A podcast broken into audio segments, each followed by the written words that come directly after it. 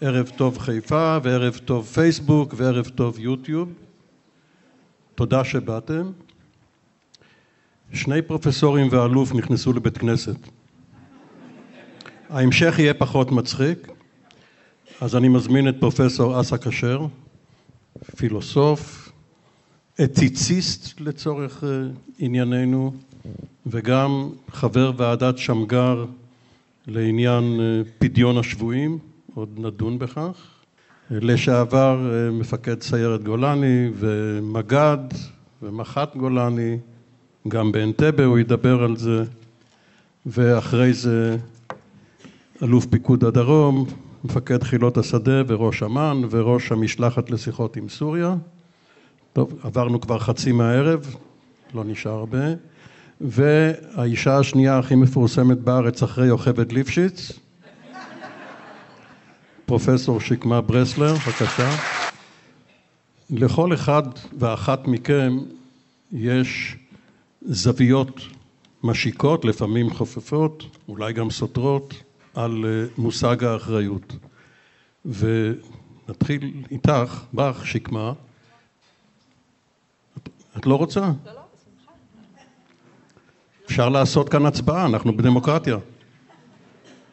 איך את תופסת לא את מושג האחריות של ממשלת ישראל והעומד בראשה, למרות שאת יכולה כמובן גם להתייחס לכך, את אחריותה של תנועת המחאה בעת הזאת ואת חובתה להמשיך ולהתריע, שאלה קצת אה, מוליכה, לא שאלה פתוחה במחקר, מה את וחברייך צריכים וקוראים לעשות עכשיו? את לא צריכה לקום. אז קודם כל ערב טוב, וכיף, אה, אני חושבת שדווקא בגלל הנסיבות הכל כך, אה, והמציאות הכל כך כואבת אה, שכולנו נמצאים בה, אז ההתכנסות הזו, בכלל כחלק מאיזושהי קהילה, אני רציתי להגיד שלפני שאני עונה על השאלה, כדי שכולנו נשכח מה הייתה השאלה ואז אני אוכל לענות על מה שאני רוצה בעצם, לא, לא, סתם. אה, רק להגיד שדווקא אני חושבת שבגלל הנסיבות והמציאות הכל כך כואבת שאנחנו אה, כולנו נמצאים בה, אני חושבת שהתכנסות כזו אה, היא ביטוי נוסף לקהילה שנבנתה פה פה אצלכם בטח כבר תקופה ארוכה, אבל כחברה כלל ישראלית בשנה האחרונה, העוצמה שאני ראיתי בהסתובבות למטה, אפילו בחמ"ל כאן שהוקם, הכל חלק מאותו דבר, וכאן זה מתחבר גם לשאלה שלך. אני חושבת שההתגייסות הכמעט אה, מיידית ואינטואיטיבית של כל מי שהיה פעיל בחודשים האחרונים, כמובן גם אנשים נוספים, אה, זה המשך ישיר למאבק של כולנו אה, עבור המדינה כאשר מדינה עבורי, וזה גם מתקשר למה שצריך להתריע, זה לא רק פיסת אדמה, זה סולם ערכים, זה חברה, זה קהילה, ולכן באופן טבעי כאשר מה שמאוים זה סולם הערכים וה... וה אה, נגיד המבנה החברתי שלנו ועמוד השדרה הערכי מוסרי של המדינה אז אנחנו מתגייסים עבור זה וכאשר מה שמאוים זה האנשים עצמם אנחנו מה שקורה עכשיו אנחנו מגויסים עבור זה. עבורי הכל חלק מאותו דבר, עבור, עבור, אה, ולכן שני הדברים גם הולכים יד ביד, זה היה עבורי מובן מאליו כמעט עדיין מדהים ויפה, אבל מאוד, מאוד ברור המעבר הזה, וגם מאוד ברור שאף אחד מאיתנו לא הוריד לשנייה את העיניים מהחלקים האחרים שמרכיבים את המדינה הזו, וזה כמו שאמרתי, סולם הערכים. אז האיום מבחוץ והאיום על הערכים אחד הם, וכשאחד יותר משמעותי מהשני, אנחנו מגויסים עבורו, כי נראה לי שזה בעצם מה שעשינו, מה שעשינו פה. אבל אי אפשר שלא להעניש באלף את המחאה, ודי נזהרתם בתשעת החודשים הראשונים כדי לשמור על אה, אחדות מסוימת, לא אחידות, אבל אחדות מסוימת בין גורמים במחאה וכיוונתם את האש למדיניות של הממשלה בנושאים מסוימים, לא קראתם כתנועה להתפטרותו של נתניהו.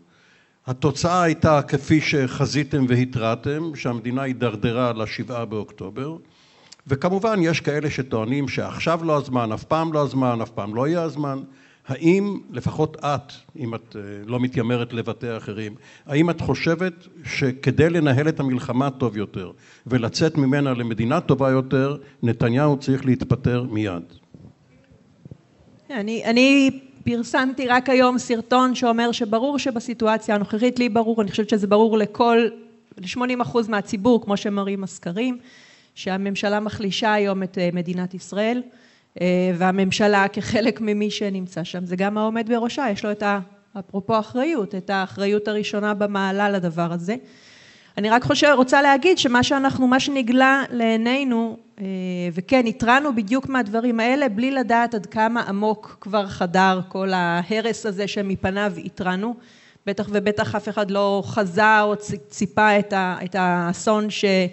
זה לא אסון, אסון זה משהו שאתה לא יודע, את המחדל, את הדבר הנורא הזה שקרה בשבעה באוקטובר. אה, ולכן אני חושבת שכן, כל, כל מי שיש לו יד ורגל ואחריות באירוע הזה, ש, שאנחנו עדיין בתוכו, יצטרך לפנות את מקומו, וברור שבראש ובראשונה זה ראש הממשלה. אם אתם חושבים שהיא צודקת, אתם יכולים להביע את זה.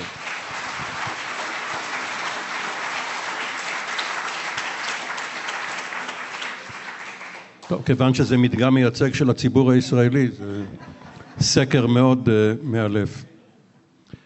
אורי אייזנברג, מותר uh, להזכיר נשכחות? הכל נכון. אורי שגיא, לך יש ניסיון רב שנים עם קברניטים, עם מפקדים, עם אחראים, בתואר ובפועל. אתה יכול לספר על כמה מקרים למשל עם יצחק רבין, אנטבה, מוסטפא דיראני, ולעומת זאת עם ראש ממשלה אחר, השיחות עם סוריה, הבמה שלך.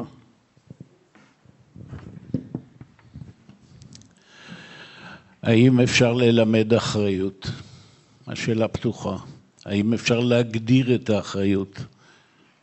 לא בטוח. אני רוצה להעלות נשכחות ל... מורי ורבי אסא כשר, הוא ניסח את הקוד האתי בצה"ל. ובדיון שהתגבש הערתי הערה, הוא לא נעלב, אבל הוא צדק. אמרתי לו, תראה, מה שחסר לנו בצה"ל זה לא קוד אתי כתוב, אלא האתיקה בעצמה. הוא אמר, אבל איך כולם יבינו? אז אני כותב, אז אני מקבל את נוסחתו, מה שכתוב ככל המדובר, בין אם זה אחריות, בין אם זה אתיקה, מאפשר להחליט נכון, לא מבטיח את זה. אני רוצה לומר על האחריות הקברניט, במקרה הזה זה יכול להיות ראש ממשלה ויכול להיות צבא, חושב שהוא משפיע בצורה ניכרת על כל מה שמתרחש מתחתיו. יש פה מתאם הפוך, ככל שאתה עולה למעלה אתה משפיע פחות. ואז עולה השאלה בכל זאת, איך אפשר להוביל את הספינה המורכבת הזאת במים סוערים? מה אני דורש מהקברניט ככל שאני יכול? אגב, ביבי, במהלך כל הפגנות המחאה, ונאמתי לא מעט, תמיד דיברתי אליו, הוא אף פעם לא ענה. אז uh, אני מנסה עוד פעם, אני לא מתייאש. אבל ככה זה, הקברניט... גם, ככה זה גם בבית הכנסת כאן, כשמתפללים. לא, בבית הכנסת, על בית הכנסת נדבר עוד מעט, כי היהדות בשבילי היא שאלות, לא תשובות.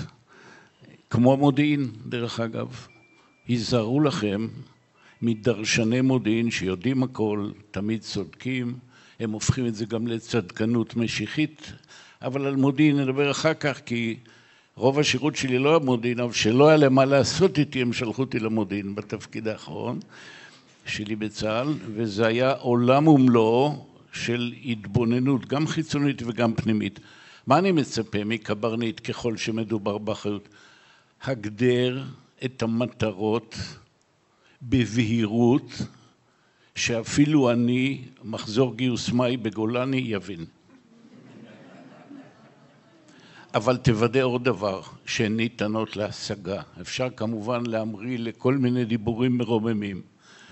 שתיים, התפקיד שלך, שאתה למעלה ואתה לא יכול להשפיע למטה, כפי שאמרתי, על כל דבר, אופטימיזציה של המשאבים. בין אם זה במבצע הצבאי או במלחמה, בין אם זה ממשלה, מה עושים ומה לא עושים. האופטימיזציה הזאת, אם היא יודעת לתת 14 מיליארד שקל כספים קואליציוניים ולא לדאוג לניצולי שואה, משהו משובש בתהליך קבלת ההחלטות שלה. שלוש, ופה כישלון איום ונורא, בחירת האנשים המתאימים. אין כמעט שר אחד בממשלה, יש אומרים מטורללת הזאת, שבכלל מתאים לתפקידו. מה שנדרש ממנו זה רק להציג תעודת לידה, כל השאר נשגב מבינתנו. אבל הדבר האחרון, ועליו אני רוצה לומר משהו שהוא חמקמק, לא תמיד ניתן להגדרה. וכשאמרתי את מה שאמרתי לפרופסור אסא, כאשר התכוונתי לדבר שהוא ואני מבינים שהוא קיים, לא היה יותר קל להגדיר מאשר לי. הדוגמה האישית. ממני תראו וכן תעשו. החל מזוטי דברים ועד הדברים הגדולים. כל זה משובש לחלוטין כפי שאתם יודעים. עכשיו, שלא יודע קברניט, בין אם זה ראש הממשלה או גם מפקד צבאי של צבא הגנה לישראל, שעליו חובת הזהירות, לא רק חובת ההחלטה, חובת האחריות לכל מה שיעשה או כל מה שלא יעשה, אי אפשר לברוח מזה. הוא יכול להקים על פי דבריו ועדת חקירה ממשלתית, זה לא ילך לו. הציבור למטה, אתם ואני, יותר חכמים, יותר טובים, יותר איכותיים, יותר מוסריים מהממשלה שמנהלת אותנו, וזה לא יעבור. עכשיו, עבדתי, שימו לב ליציבות הפוליטית, עם שישה ראשי ממשלה. זה כנראה נובע מהיציבות הפוליטית, אבל אולי מעוד דבר, הם השאירו אותי המון זמן בתפקיד, כי כמו שאמרתי, הם אמרו, הוא מגולני, הוא תופס לאט. ונשארתי הרבה זמן, הייתי חמש שנים עם התבוננות שלא היה לי במהלך כל השירות הצבאי שלי. ידעתי לעשות כל מה שעושים בצבא, אבל הסתכלות עם פרספקטיבה יותר רחבה עלינו ושכמותנו. ראשי ממשלה שיודעים הכל הם מסוכנים. ראשי ממשלה שבטוחים בעצמם הם מסוכנים. ראשי ממשלה שלא מאפשרים שומו שמיים, המנכ"ל מבקש להיפגש איתך ואתה עסוק בדברים ואתה לא מסכים. אני מתבסס פה לאיזו עובדה ידועה, היא לא איזה דבר חדש. והציפייה שלהם, וזה הדבר הכי גרוע, שתגיד להם מה יהיה. אני לא יודע מה יהיה, גם את לא יודעת מה יהיה, גם אתה לא יודע, אנחנו לא יודעים מה יהיה, גם הוא לא יודע, הוא רק חושב שהוא יודע מה יהיה. ואז עולה שאלה מאוד קשה. שאל אותי יצחק רבין, ככה הפגישות היותר איכותיות שתדעו בתהליכים האלה זה בימי שישי שכבר כולם הולכים הביתה והוא שותה כוס וויסקי ואני מתקשה לעמוד בעשן הסיגריות שלו אבל מדברים כמו שאומרים, החבר'ה מדברים, בלי דרגות ובלי כחל וסרק, אפשר לדבר. והוא היה חוזר פעם אחר פעם, אולי היה רוצה קצת לאתגר אותי, אבל תגיד לי, אני שומע מה אמרתם, אבל מה יהיה? ואני אומר לראש הממשלה, אני לא יודע מה יהיה. ואז הוא היה שואל אותי, וזה היה חוזר על עצמו, כי אולי הוא שכח, אז בשביל מה אני צריך אותך בכלל? אמרתי, גם את זה אני לא יודע. ככל המדובר בראיית העתיד, לא. אבל התפקיד שלי הוא ללמוד את העבר, להבין ככל שאפשר את ההווה ולנסות לשרטט מה אפשר שיהיה. עכשיו, בזה הפרק הראשון, כי אני מכיר את אמיר, הוא תכף יגיד, רגע, תן גם לאחרים לדבר. תן גם לאחרים. אז עוד משפט אחד. אבל שוב אני טועה, אז אתה יודע, מודיעין תמיד טועה בהקשר הזה. שלוש מילים. מה אנחנו יודעים? זה דבר חשוב, ויש חובה עליונה לכל סוכנויות המודיעין, אבל לא רק, לאגור מידע. אגב, לא רק במתודולוגיה המודיעינית ולא רק הצבאית, זה גם במקומות אחרים. אבל התפקיד החשוב שאני אמרתי אחרי שהמידע, ואני אגיד דבר שהוא לא פופולרי בעת האחרונה, יכולת האיסוף של קהילת המודיעין הישראלית אוי לאוזניים שכך שומעות, יוצאת מן הכלל טובה. הכשל הוא כשל, כשל איום ונורא שעליו עוד ידובר מן הסתם. בהכירי את המערכות האלה, מיטב האנשים, מיטב הטכנולוגיה, ולכן הנפילה כואבת אה, פי כמה. המודעות היא הדבר שמאפשר לקבל את ההחלטות הנכונות גם בהיעדר מידע, כי לא תמיד יודעים. והדבר השלישי, ופה השגיאה הקולוסלית הגדולה, גם של הקברניט וגם של המערכות הצבאיות שכפי שלמדנו, הדעה, זה הדבר השלישי, השורש י"ד עין. הם באו הפוך, הם באים עם דעה, כי הוא אמר נשבח ונשפר את החמאס, והם אמרו יש לנו רוגע חמש עשרה שנה, ואין עם מי לדבר, הוא היה נוהג להגיד, הוא התכוון אלא על מה לדבר, זה לא אותו דבר, הוא לא רצה לדבר, ועוד כך וכך אה, אה, דברים. אז צריך להיזהר אם כך, בפרק הזה שהבטחתי לאמיר לסיים לעשות אתנחתא, להיזהר מכאלה שיודעים הכל, להיזהר מכאלה שכל הזמן צודקים, גם אם זה בדיעבד, אני רואה חלק מהפרשנים, זה פורנוגרפיה בלתי נסבלת, מה שקורה באולפנים. אם הייתי מודיעין אויב, הייתי לומד לא מעט מזה. נעזוב את זה כרגע, אני לא אחראי אה, לשמור על העניין. ולאחר מכן להיות צודק. מודיעין צריך להיות רלוונטי ולא להיות צודק. הוא צריך להיות רלוונטי להחלטה, כי אם מודיעין טוען שהוא צודק, כבר יש לו דעה. למודיעין לא צריכה להיות דעה, אלא אחרי שהחליטו, ואז הוא צריך להסביר מה דעתו על כל הדברים האלה. ואז זה הופך לצדקנות משיחית. כפי שזה לימים, אין עם מי לדבר, מדינת ישראל אה, כך וכך, וזאת המעצמה החזקה ביותר במזרח התיכון, ו... ואידך זיל גמור כל זה, אתם יודעים. אז זה היה המבוא, ותדעו שאני לא אקצר גם בשלב הבא. תודה.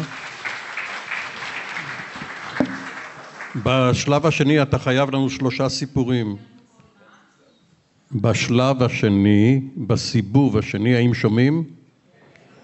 אורי חייב לנו שלושה סיפורים, אחד על אנטבה ורבין, השני על מוסטפא דיראני ורבין, והשלישי על נתניהו אחרי פרשת משעל. אז אנא התכונן.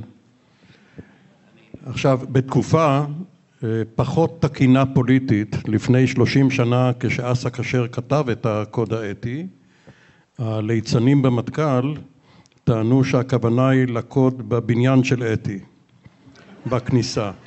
אבל זה היה פעם ואנחנו לא נחזור לתקופה החשוכה הזו. אסא כשר, אנא בטובך, ספר לנו מהי אחריותו של קברניט או קברניט, תלוי איך הוגים את זה בעת הזאת, וחבר זאת גם למצוות פדיון שבויים. אוקיי.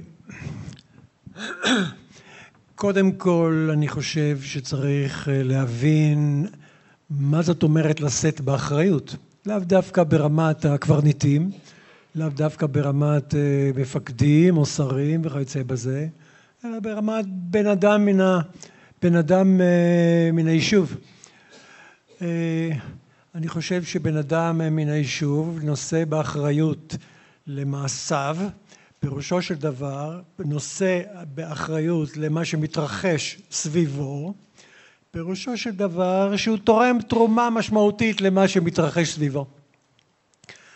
אני חושב שאי אפשר להבין שום ביטוי של אחריות אם לא מסתכלים על ההשפעה שיש למעשים שלך או שלך על המתרחש.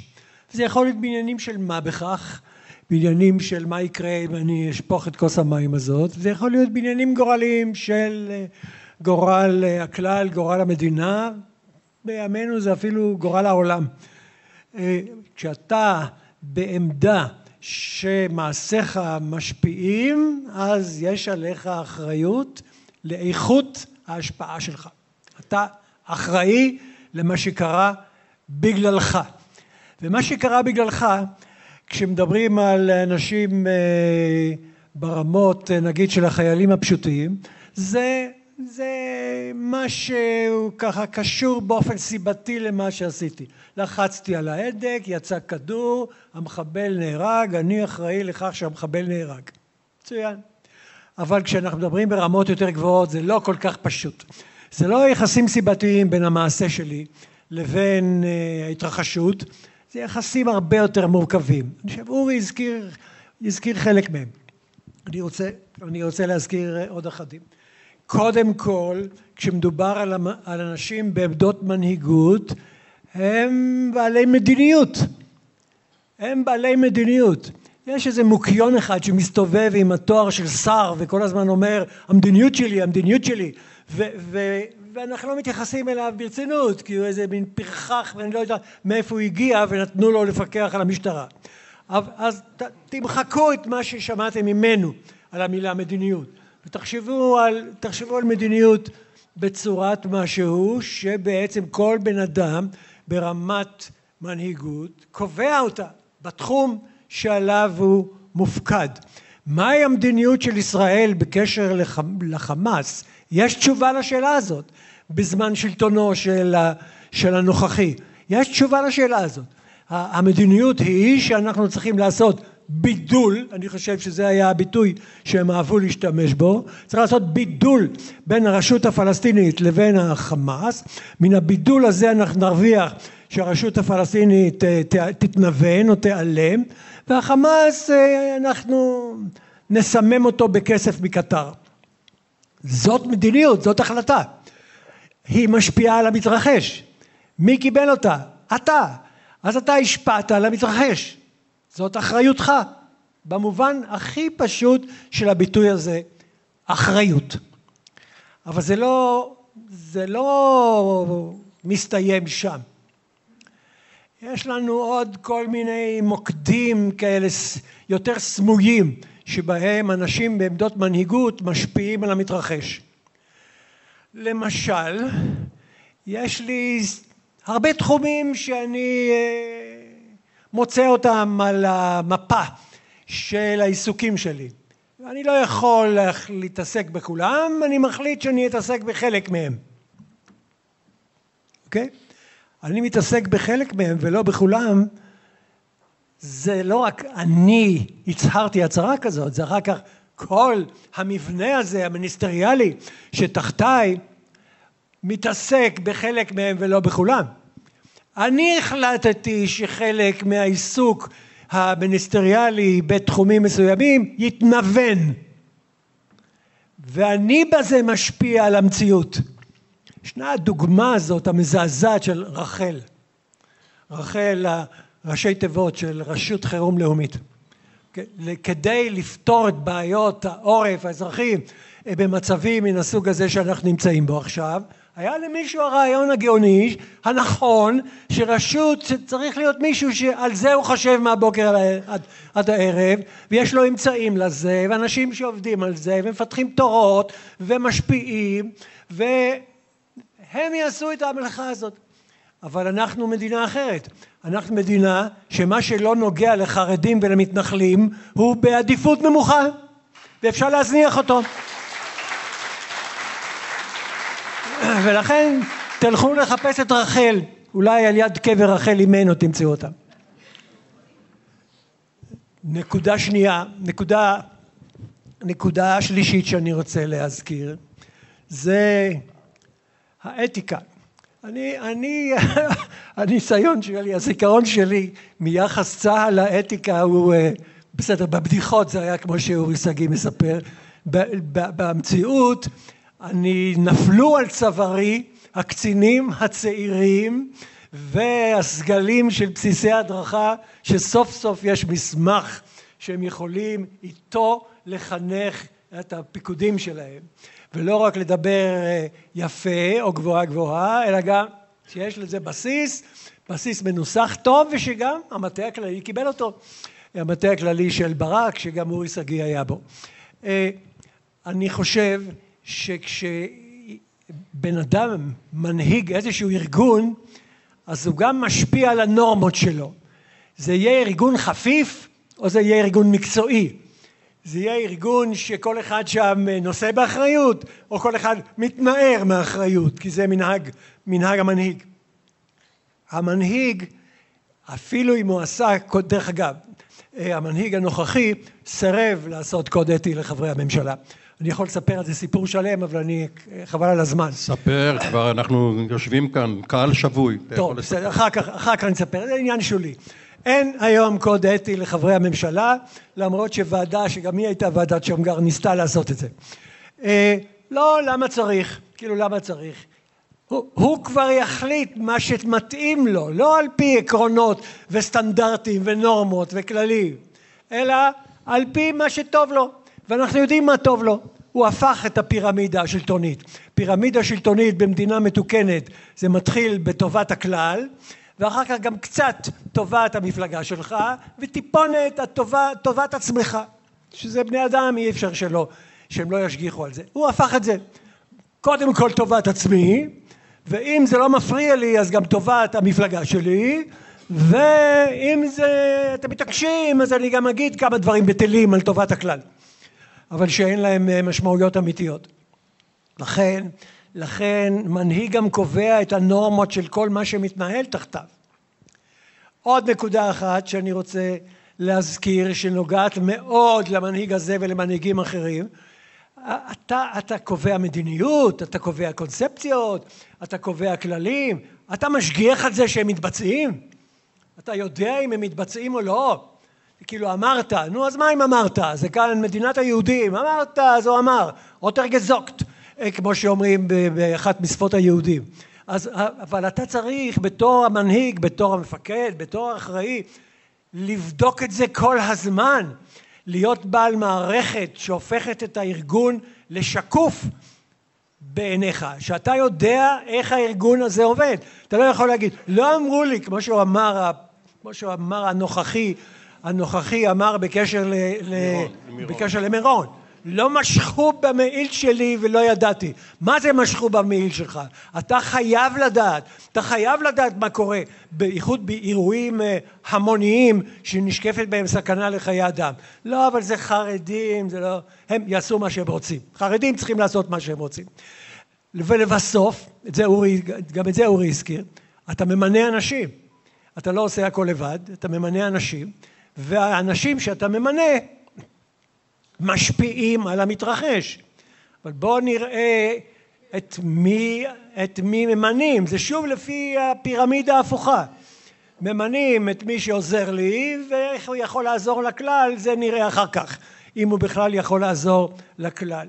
יש פה אחריות עצומה על המנהיג בתור מנהיג מפני שהוא בעמדת השפעה מנהיגותית ואנחנו רחוקים מאוד מלראות משהו, משהו משביע. עוד שתי מילים, עוד שני, שני רעיונות בקיצור נמרץ.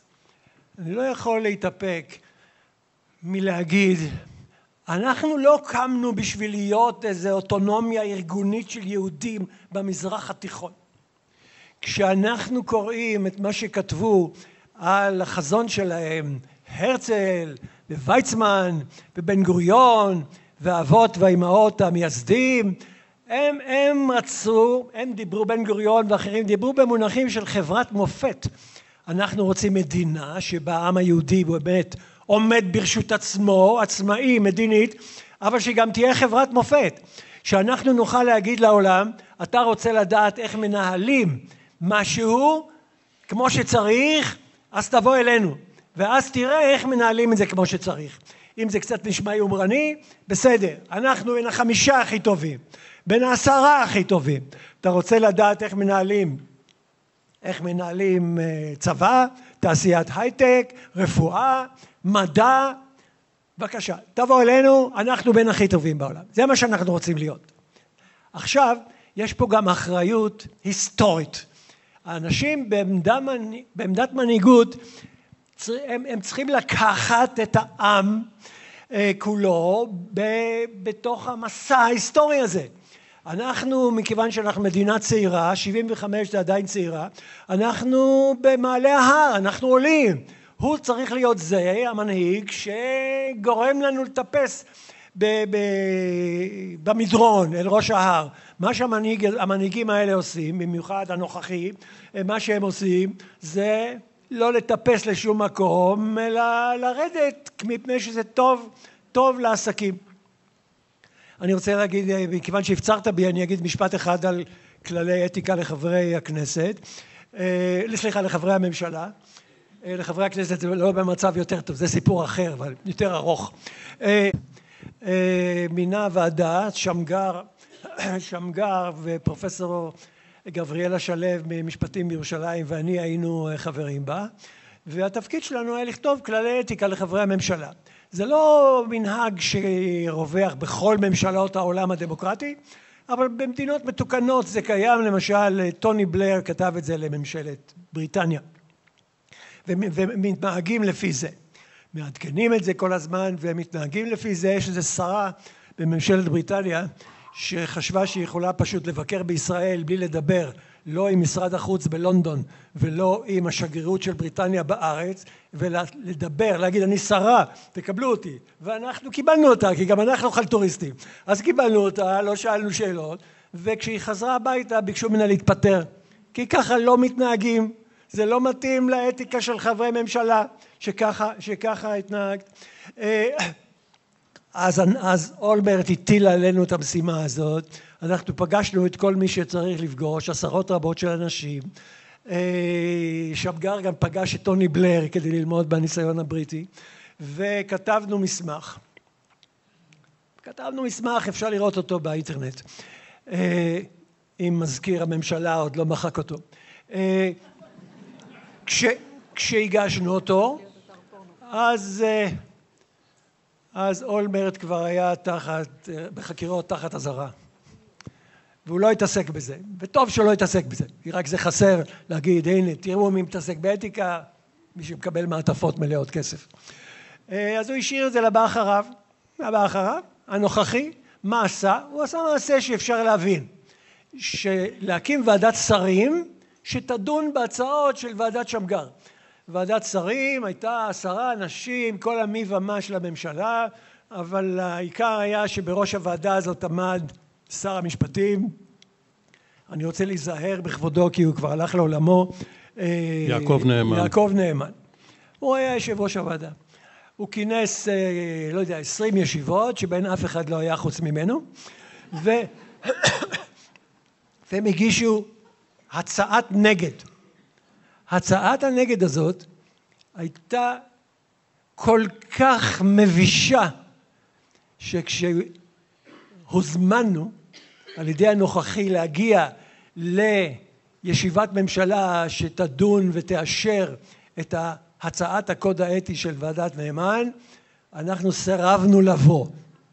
אני חושב שזה חסר תקדים, בטח אצל שמגר, איש כזה ממלכתי ושמרבים אה, להזמין אותו, אבל ודאי גם אצלי. אני לא יודע, אם הממשלה אומרת בוא תבוא, אז אני אבוא, כן, כי אני מכבד לא את האנשים, אלא את, את המוסד הזה, הממשלה של המדינה שלי. הממשלה של המדינה שלי רוצה אותי, אז אני בא. אבל אנחנו החלטנו לא לבוא. אז רגע, כיוון שהתחמקת מוועדת שמגר האחרת, אז לא, נשאיר את זה לסיבוב הבא. עוד שני, אני חייב כן. עוד שני משפטים. לטובת, אה, לצרכים פדגוגיים. אני רוצה לתת לכם דוגמה למה אנחנו סירבנו לבוא. אנחנו אמרנו למשל שפעם בחצי שנה כל שר צריך לפרסם דין וחשבון על מה שעשתה, מה שעשה משרדו בתקופה הזאת לטובת הקהל. לא, ועדת נאמן אמרה לא, לא צריך, לא צריך לפרסם. לא צריך. אנחנו אמרנו שעובדי לשכת, עובדי הלשכה של שר לא יכולים לעסוק בפעילות המפלגתית שלו ודוח ועדת נאמן אמר כן יכולים. אנחנו לכן קיבלנו בתור תחליף לעבודה המקצועית שלנו קיבלנו משהו שהוא בגדר בושה ושהוא מאפיין את הסטנדרטים הנוכחיים.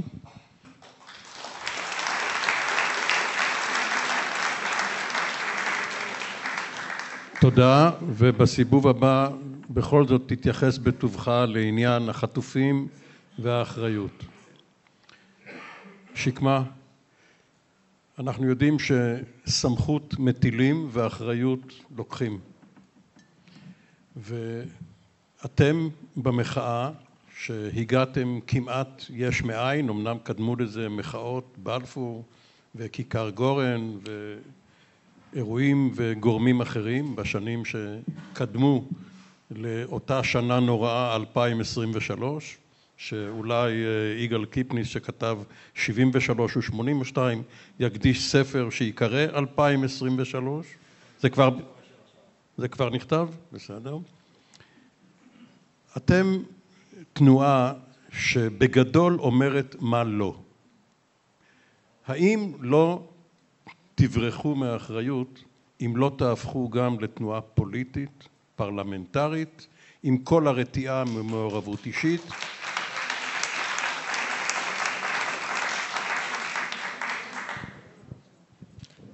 אז קודם כל זה לא נכון, וזה הלא המרכזי שאני אגיד פה, זו תנועה שמאוד, אגב זה לא אנחנו, זה כולנו, זה אזרחי ישראל בהמוניהם שהקמנו יחד תנועה, כי אם אתה הולך ועומד ומניף דגל ואף אחד לא בא ומשתתף, אז זה חסר משמעות לחלוטין, ולכן כל מה שנבנה, נבנה בעצם אה, יחד.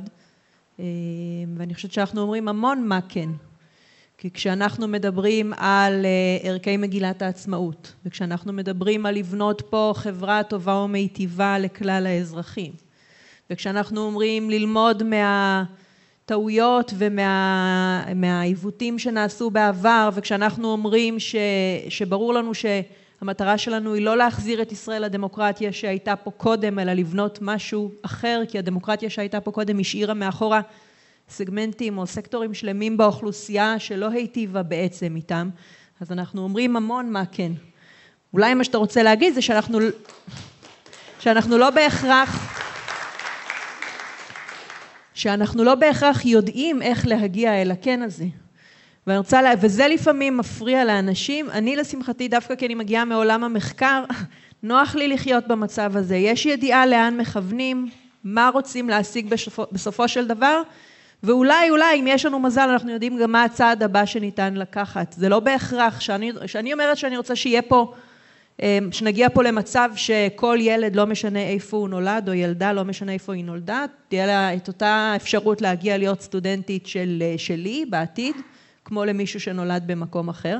זה לא בהכרח שמחר בבוקר אנחנו יודעים ליישם את זה, אבל זה אומר מאוד מאוד מה כן, ואני חושבת שמה שמשותף לאנשים שיוצאים זה לא המה לא. זה מאוד מאוד עמק, כן. מה זה החזון הזה, מה זה הערכים שעליהם אנחנו רוצים שהמדינה הזאת תתבסס, וכתוצאה מכך, לאן המדינה הזו יכולה לשאוף, ולכן יש המון המון המון מה כן. השאלה השנייה ששאלת, אה, שאלה היישום והמימוש של הדבר הזה בפוליטיקה. אני חושבת שמה שאנחנו רואים היום, דרך אגב, בעצם בהיעלמות של המדינה ברגע המשבר הזה, מלמד אותנו שהפערים והצורך למלא מקומות ולקחת אחריות היא הרבה יותר רחבה רק מה... נקרא לזה הדרג הזה המפלגתי הפוליטי. אני חושבת שכחברה מוטלת עלינו הזכות או החובה בעצם להמשיך לייצג ולפעול למען הערכים האלה, הדמוקרטיים, כל הזמן. מה שקרה לנו כשאני מנסה להסביר לעצמי במילים שיהיו עבורי הגיוניות, במילים שיהיו עבורי הגיוניות, אני חושבת שמה שקרה זה שלקחנו את סולם הערכים עליו אנחנו רוצים שהמדינה תתבסס כמובן מאליה. לקחנו את הדמוקרטיה כמובנת מאליה, את החירויות, לא חשבנו שדברים בכלל, ולכן גם לא נאבקנו עבורם במהות. מישהו אמר בדוגמה נכונה, כשחבדניק קם בבוקר, הוא יודע שהוא חבדניק. זה אומר מלחמה או זהות מאוד מאוד מסוימת, וגם כל מי שרואה אותו, זה אומר, הוא יודע בדיוק מה הוא עושה הבן אדם הזה ומה הערכים שבהם הוא דוגל. לנו הדבר הזה הלך קצת לאיבוד, אני חושבת שהמחאה עוררה את זה. אני חושבת שכשרואים היום אנשים הולכים ברחובות עם דגל, אז הם יודעים עבור איזה ערכים הם נלחמים, ואני חושבת שאת המאבק הזה אנחנו חייבים לקחת ולשמר ולהכניס אותו בפוליטיקה, אבל להכניס אותו גם בבתי הספר ובחנויות המכולת ובוודאי בשדרה הציבורית ובכל החברות אנחנו צריכים להמשיך ואם אני בא, אנחנו יכולים להיות יותר מהמקצוע אה, והעיסוק היומיומי שלנו, אנחנו יכולים להיות גם, אה, לא יודעת מה, במקרה שלי פיזיקאית וגם אדם שלוחם ביום יום במהות על ערכים דמוקרטיים ואת הדבר, כמו שאנחנו, כמו שאני גם אימא במקביל. אנחנו שכחנו שצריך להילחם כי לקחנו כמובן מאליו וגם פה, איך עושים את המלחמה הזאת? זה לא באמת ברור. זה הדברים שנצטרך כולנו כל הזמן להמשיך ולשמר, זה היום שאחרי, וברגע שנעשה את זה, אז יש גם המון חברי כנסת שאף אחד מאיתנו היום חלקם זה משתנה לאט לאט, אנחנו לא מזהים אותם כלוחמים עבור ערכים דמוקרטיים, זה לא בהכרח אשמתם, גם אנחנו לא זיהינו את עצמנו בתור לוחמים עבור ערכים דמוקרטיים. אז לפוליטיקה צריכים להיכנס, אגב, עם 80 אחוז או 70 אחוז מהציבור מעדיף או היה בוחר לחיות במדינה שנשענת על ערכים דמוקרטיים ליברליים, 70 אחוז מחברי הכנסת בכל ספקטרום המפלגות האלה, אני שמה בצד את המשיחיים הקיצוניים הפשיסטיים בתפיסת עולמם, צריכים לייצג את זה. אז אני יכולה להיות בעלת תפיסת עולם ימנית ועדיין לוחמת עבור ערכים ליברליים, ואני יכולה להיות בעלת תפיסת עולם של מרכז או שמאל ולוחמת, וזה מה שצריך להיות. היישום לא יהיה בזה שאני לצורך העניין אכנס לפוליטיקה. היישום יהיה שהרעיונות האלה והמאבק הזה ייכנס בעצם זה שאנחנו נדרוש את זה מהאנשים שלנו, לכל קשת המפלגות, לבן אדם אחד אין משמעות. אגב, מדברים הרבה על, על מנהיגות, על כל, ה, כל הדברים האלה, אני מזדהה, הקשר בין מנהיגות לאחריות הולך מאוד חזק ביחד. אני רוצה להגיד שאנחנו משרתים כולנו מטרה שהיא הרבה יותר גדולה, הערכים, החברה שבה אנחנו רוצים לחיות, אז לכל אחד מאיתנו יש תפקיד במאבק עבור, עבור הערכים, אבל אנחנו בפני עצמנו, יש לנו תפקיד והתפקיד הוא חשוב ומשמעותי, אבל הוא תפקיד. הדבר היותר גדול זה מה שהתפקיד הזה אמור לשרת.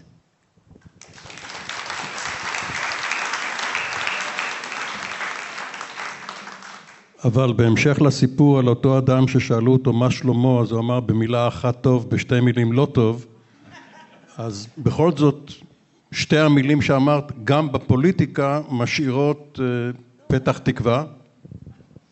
אז שוב אני, אני רוצה, זה, זה, אני חושבת שבכל הדברים שאני הבנתי וגם זה היום עם כל המציאות הזאת שאנחנו נמצאים בה והיא באמת זה כמעט, אני חושבת שבאמת השיח הזה הוא המשך ישיר לדברים האיומים שקרו ואולי עוד יקרו וכולי כי זה החלק העניין הזה של, של הלבנות מחדש שמתחיל מתוך ההרס, אתה גם, אנחנו גם מקווה, אני גם מקווה שאנחנו בונים מחדש אז שוב אני אומרת, אם תיקח היום בן אדם נהדר ונפלא ככל שהוא לא יהיה, ואפשר לתת הרבה שמות, ותכניס אותו לתוך המערכת שמתנהלת תחת, אה, נקרא לזה, השפה הישנה, לא עשינו כלום. גם, גם אני לצורך העניין אלך שם לאיבוד, היכולת לתרום במקום הזה היא תהיה מינימלית. אם אנחנו נכניס את הרעיונות, את הערכים, את הצורך להילחם באופן רוחבי, על הדברים האלה, אז גם השינוי שנוכל לעשות הוא משמעותי, ואז גם הפרסונה בפני עצמה, יש לה כמובן משמעות, אבל היא משרתת משהו הרבה יותר גדול, והדברים האלה הם נכונים גם לפוליטיקה. בעיניי, דרך אגב, מאוד חשוב שמורים לאזרחות, יהיה להם אומץ לדבר על אזרחות ועל דמוקרטיה בבית ספר. השינוי שזה יעשה יהיה הרבה יותר גדול מאשר לקחת מישהו אחד ולשים אותו במפלגה, ואני לא מזלזלת בזה, זה חשוב, זה יקרה. אבל המאבק שלנו, יש לנו מלחמה לנצח, שזה גם, אה, גם סיפור שהוא מורכב, ואחר כך יש לנו מאבק ארוך שיתחיל מזה שכל אחד ואחת מאיתנו, ופה האחריות מונחת על הכתפיים של כולנו, להמשיך ולייצג ולהפוך להיות לוחמים או, או מייצגים של סולם הערכים שהיינו רוצים לראות בתוך החברה. אחרת הדבר הזה לא יהיה לו שום, אה, אני חושבת, היכולת שלו לאורך זמן לפעפע היא תהיה מוגבלת, ומה שמדהים זה שאני חושבת שזה קורה. זאת אומרת, זה, זה מאוד מאוד קרה, עשרה חודשים ברחובות, תשעה חודשים ברחובות, לא בא מכלום. יש כאן הבנה עמוקה שהדבר צריך לקרות, וכחברה, התפקיד שלנו יהיה להמשיך אה, לקיים את זה.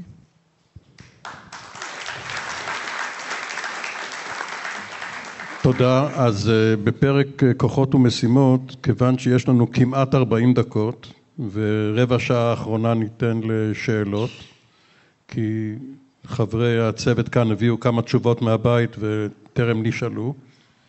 אגב, שמתי לב שכשאמיר שדה הורה מי ילך לאן באזעקה, הוא הפקיר את מי שיושב כאן. ככה זה, מיותרים. אז אה, אורי... מתחת לשולחן. אורי ואסה 12 דקות כל אחד מכם לסיפורים. אני משתדל לכל מפגש כזה תמיד אה, לצרף את אשתי, בדרך כלל היא נעתרת, כדי שנראה שהגרסאות שלי לא משתנות. תראו, אחריות לוקחים, לפעמים מעניקים. אבל המצבים שאתה נחשף, בעיקר בשטח הצבאי כמובן, אבל לא רק, במשבר, אתה לוקח את האחריות. אני זוכר לא מעט מקרים, פה ושם, ששלחתם אותי להילחם, לא ברחתי ועשיתי את זה, ואתה פתאום מוצא את עצמך בא לבלגן ולפצועים ולהרוגים, לא שלך בכלל. אבל אתה שם, אתה הופך להיות המפקד, אתה הופך להיות אחראי. מה זאת אומרת אתה לא אחראי? תראו חלק מהסיפורים המדהימים, מסמרי השיער עכשיו, של לוחמים, של מפקדים זוטרים, של כיתות כוננות, של אנשים. ולמדתי כבר, אם למדתי... סליחה על ההפרעה, אה, מישהו חסם פה רכב של נכה, אז מי שהרכב שלו זה 526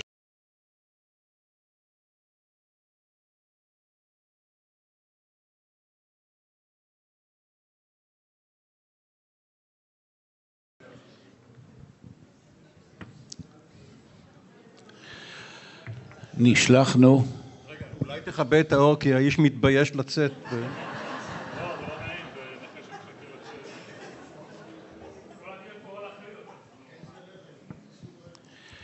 נשלחנו.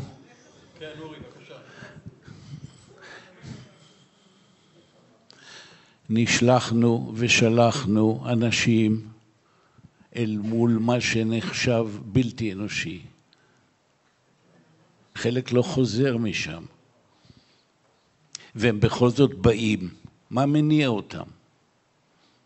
לא המילים הגבוהות, ואפילו לא מגילת העצמאות.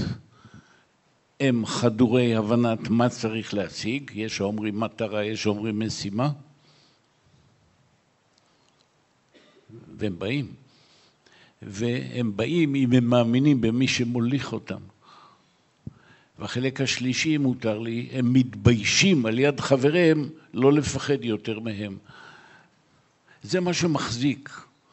והגרעין האנושי במדינת ישראל, בחברה הישראלית, אגב, התנפצה התיאוריה של ישראל הראשונה והשנייה במשבר הזה. הראשונה והשנייה והשלישית והרביעית, כולם מקשה אחת. אגב, אם מישהו יש לו קשר עם הפרופסור המשונה הזה, או הדוקטור הזה, אבישע בן... אה, שכחתי. ספרו לו על זה, ספרו לו על זה. שחיילים עלו לחרמון, או לתל פחר, או לחווה הסינית, או יש לנו מספיק מקומות עם אה, מיתוסים ואתוסים כאחד. אנחנו, אני לפחות יכול להגיד, לא בדקתי מי אשכנזי ומי ספרדי ומי דתי ומי חילוני ומי מקיבוץ ומי מעיר, פשוט לא שאלנו. גולני מתהדר, דרך אגב, סליחה שאני קרוב אצל עצמי, שהוא המציא ראשון את הביטוי אחי. לא לה פמיליה, לה פמיליה אימץ את זה עכשיו, אבל זה ביטוי עמוק, הוא לא פשוט.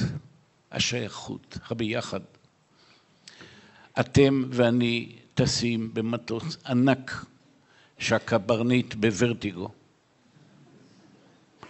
הוא לא רואה את המד גובה האלקטרוני, הוא לא מבין איפה שהוא נמצא, ואפשר להגיד שהוא אינטליגנטי בצורה בלתי רגילה, הוא לא מבין, הוא לא מודע. הוא לא יודע לדבר עם הדבר החשוב ביותר בעת משבר. אל תדבר אל האנשים, דבר עם האנשים. שימו לב, אני עוקב, אני רגיש, אני מההתיישבות, אבל אף פעם לא הייתי בן קיבוץ. הוא לא הזכיר את הקיבוצים ולו פעם אחת. יש שאומרים ברכילות רומר, הם ממילא לא יצביעו בשבילי. אוי לאוזניים שכך שומעות. זה האתוס של החברה הישראלית, לא היחידי, אבל אחד מהם. כבר לא תהיה הזדמנות להצביע בעדו, נגדו. יכול להיות, אבל... אבל אם הקשבת לחלק הראשון של הדברים שלי, אנחנו לא יודעים מה יהיה. אז אה, אני מקווה שאתה צודק. הקברניט בוורטיגו. אני עברתי בימי חיי פעמיים ורטיגו, על אחד מהם אני אספר. אני לא טייס דרך אגב. אבל במסוק אני תמיד על הקשר פנים בין שני הטייסים, ואתה טס לאיזה משימה, ושומו שמיים, אתה בתוך ענן וערפל, לא רואה כלום, אתה לא רואה את החלונות של המסוק. ופתאום אני שומע בקשר, אה, הקברניט אומר, אני בוורטיגו. מיד קבלת אחריות מופתית של טייס המשנה אומר, אני לוקח. יש ביטוי כזה בקשר, אני לוקח. עברנו את זה, כפי שאתם יודעים, העובדה אני פה. זה דבר ממש לא נעים. אתה מאבד קשר איפה אתה נמצא, אתה לא מבין איפה אתה נמצא, אתה לא שולט בשום דבר המוכר לבני תמותה. אז אנחנו חייבים את חובת האחריות לאלה שהולכים אחרינו, בין אם זה בצבא, שקל יותר אולי להסביר את המשמעות, וגם פה, אתה אחראי. לא הכל אתה עושה לבד, לא בכל אתה אשר, אתה אחראי. זה נעלם. ועכשיו החלק הסיפורי, כדי להדגים אה, וקצת לנמק. למדתי לא מעט במסלול חיי בשירות המדינה. דרך אגב, גילוי נאות, מחצית מימי חיי אה, שירתתי את המדינה, ואני גאה בזה. ואני עושה עוד דברים כמובן, כי יש לי כמה דברים שעליהם אולי נדבר בסוף אם אמיר ירשה גם איזה משפט. אה. לא פרסומת לשמן זית. לא, אין השנה שמן, תירגע, לא יהיה, אין, היבולים מאוד נמוכים השנה, זה לא ילך. לקראת המבצע באנטבה, אני מודה, זה נראה לנו, הזעיקו אותנו ביום חמישי בלילה באימונים באזור נבי מוסא, היה לי קשרי, קשרי הון שלטון עם סגן הרמטכ"ל יקותיאל אדם, שהוא היה מפקד שלי בגולני, הוא הדליף לי מיד, אמר לי תכין ככה וכך, ומי שיבוא ראשון ישתתף במבצע. באנו ראשונים. והטילו עלינו משימה, נראתה לי דמיונית, לא הבנתי איפה זה אנטבה. אגב, גם קוטי אדם ובני פלן, מפקד חיל אוויר, כדי למצוא איפה זה אנטבה, הם עבדו עם אה, גלובוס. אתם זוכרים, היה פעם לילדים גלובוס. לא היה. לא מוכר. ולאט לאט זה מתגבש, אתה רואה את אה, צה"ל במיטבו, אין מה לומר, בכל ההיבטים. אני לא אספר על המבצע, זה לא כך חשוב בערב הזה, אבל חשוב תהליך קבלת ההחלטות והאחריות שהפגין ראש הממשלה. הוא אמר את הדברים הבאים: תביאו את מפקדי הכוחות לישיבת הממשלה. קודם כל. אני רוצה שהם ישמעו, מי שרוצה שישאל שאלה, אני אחראי. ושאלו, אני די נמנמתי, אבל היו שם אחרים שענו, היינו עייפים מאוד, הבורקסים גם לא היו משהו, ואתה רואה איך הוא מתחבט, מתלבט ומסביר, כי אנחנו אמרנו, בשלב הזה שצריך לאשר את המבצע, לא ידענו אם יש דלק לחזור, שומו שמיים, תארו לכם לבצע, לנחות בלי לחזור, אז לקחנו איתנו גם משאבות לגנוב דלק באנטבה בשדה התעופה הבינלאומי. כשעזבנו את שארם א-שייח כבר הגיע אישור לתדלק בניירובי. והדבר השני, לא היה חילוץ. אתה טס ארבעת אלפים קילומטר, ואם חס וחלילה רק נשבר בנחיתה כאן הסה של מטוס הרקולס, מה שכמעט קרה לנו. נגמר כל המבצע ואין מי שיכול לבוא לעזור לך. ואתה רואה, היה בשבילנו שיעור מופתי. היינו שם אה, יוני נתניהו ומתן וילנאי ואנוכי ודן שומרון, ואתה רואה את ראש הממשלה אומר, אני אחראי, אבל גם אתם, אם מישהו מתנגד, שיגיד עכשיו. לא ידענו, אבל ימים סיפר לנו עמוס ערן שהוא הכין גם מכתב התפטרות. אם המבצע ייכשל, הוא עוזב את תפקידו כראש ממשלה. הפעם השנייה, משימה שהוטלה עליי, האחריות הוטלה עליי להביא את מוסטפא דיראני, אם אתם זוכרים, שם של איש כזה, שהוא החזיק את רון ארד אצלו, והמודיעין כשל בידיעה איפה רון ארד, ונאבקנו על מידע, לא על חילוץ של רון ארד. ותכננו במהלך שנה מבצע שעלה יפה, אבל מבצע מורכב, מבצע קשה, מבצע מסוכן, סיירת מטכ"ל יחידה טובה, ראש אמ"ן יכול להיות רגוע בחלק של הביצוע, אני אחראי על המבצע, מסוקי חיל אוויר כמובן במיטבם, אבל רק דבר אחד שמלמד על האחריות, ועל האחריות אני רוצה לדבר ולא על המבצע. היה לנו מודיעין מצוין, למעט פער מהנחיתה, שעה הליכה ברגל עד ההגעה לבית של מוסטפא דיראני בקסטר נאבה ליד בעלבק. וידענו שלא יהיה כיסוי, אני לא יכול לפרט מבחינת הרגישות מדוע זה לא היה, וכל השנה זה היה ידוע לכולם, כולל לרבין. אמרנו, יש לנו פער של שעה.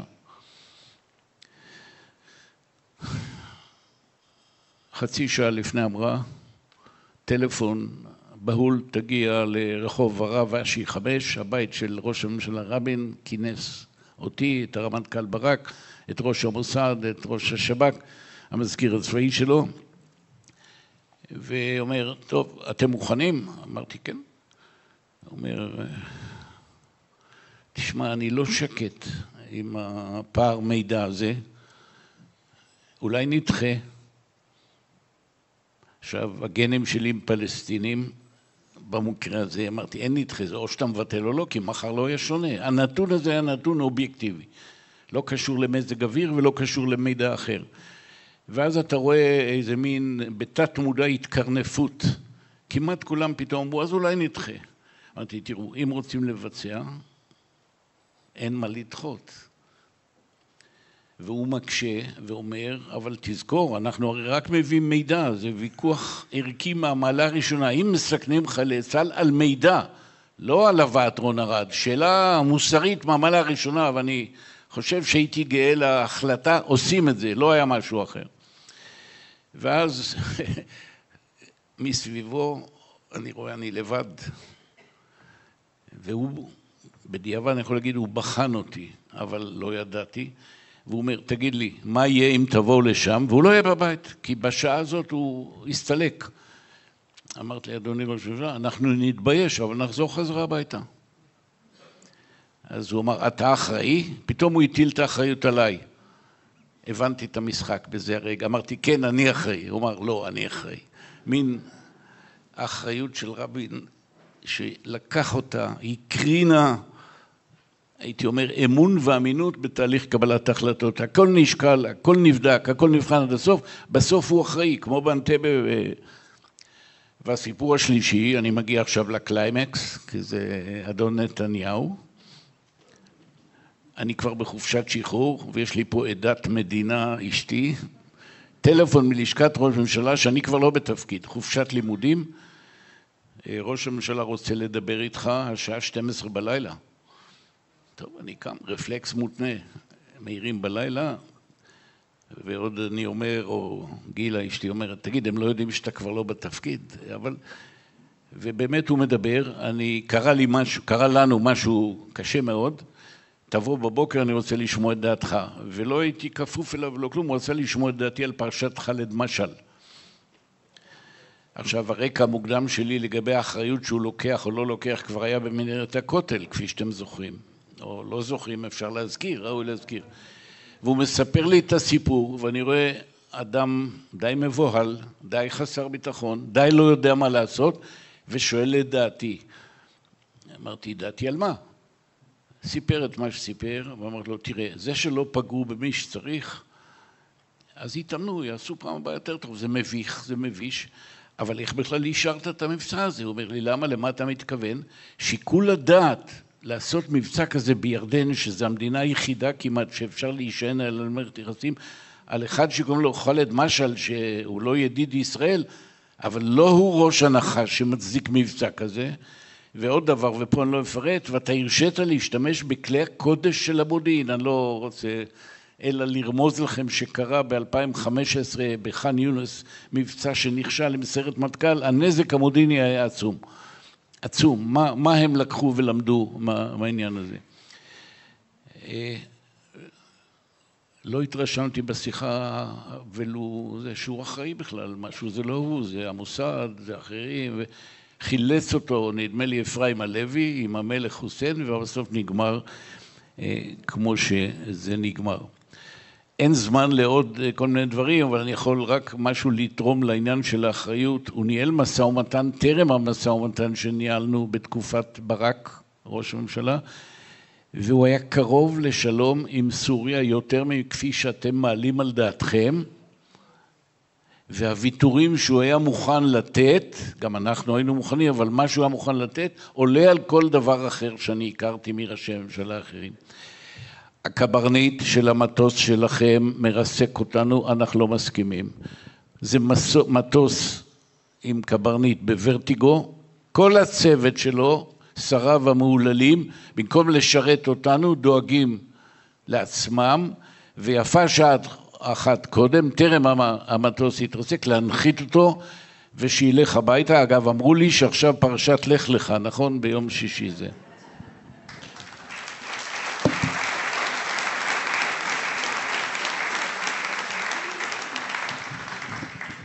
ולקינוח לפני השאלות, אה, אסא כשר, אנא אמור לנו מה אחריותה של מדינה ושל העומד בראש ממשלתה כשיש 220 חטופים בשבי החמאס.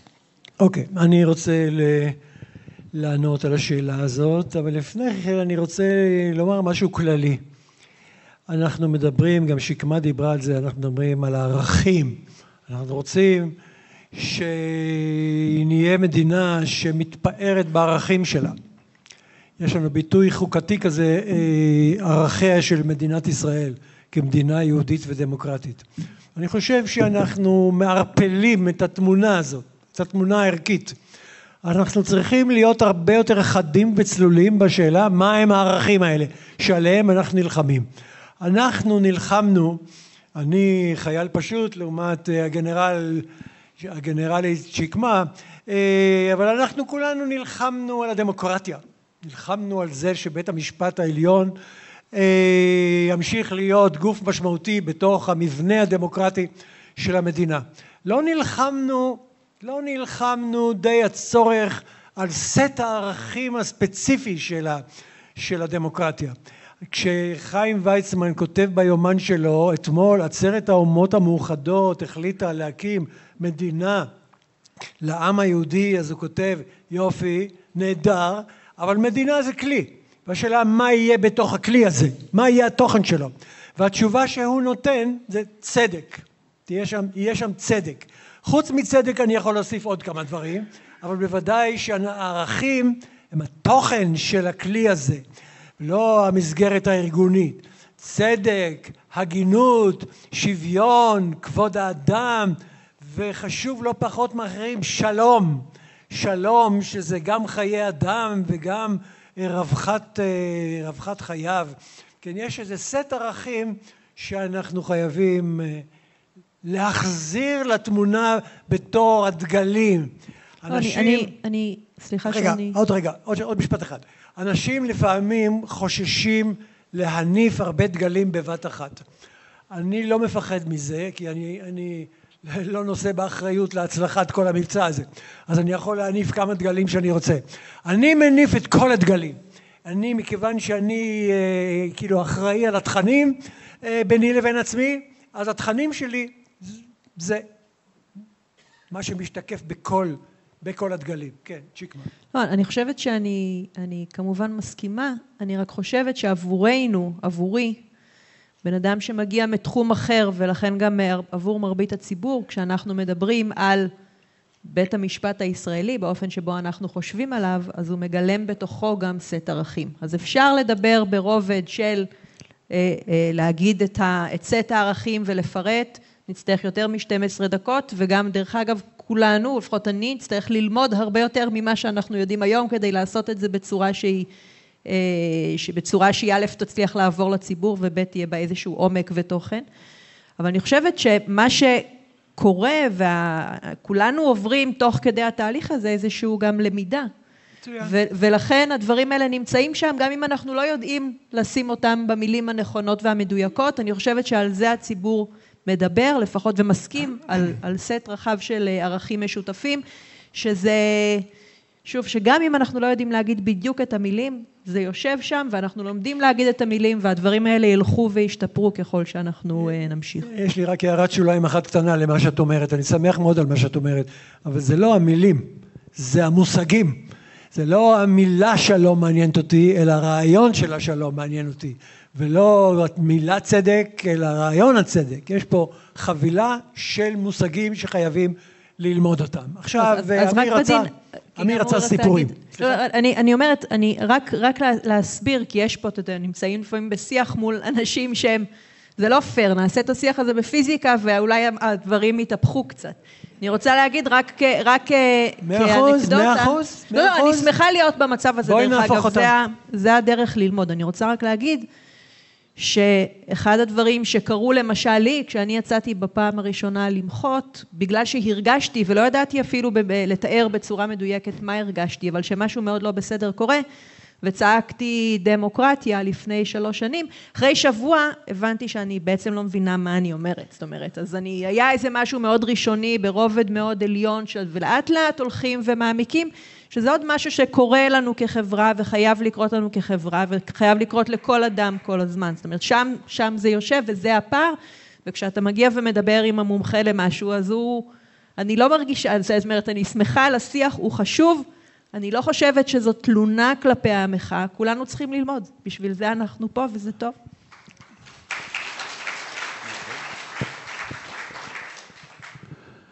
ברביעי לינואר חזיתי בנאומו של אה, שר המשפטים לוין ונבהלתי. פסיכולוגיה שימושית.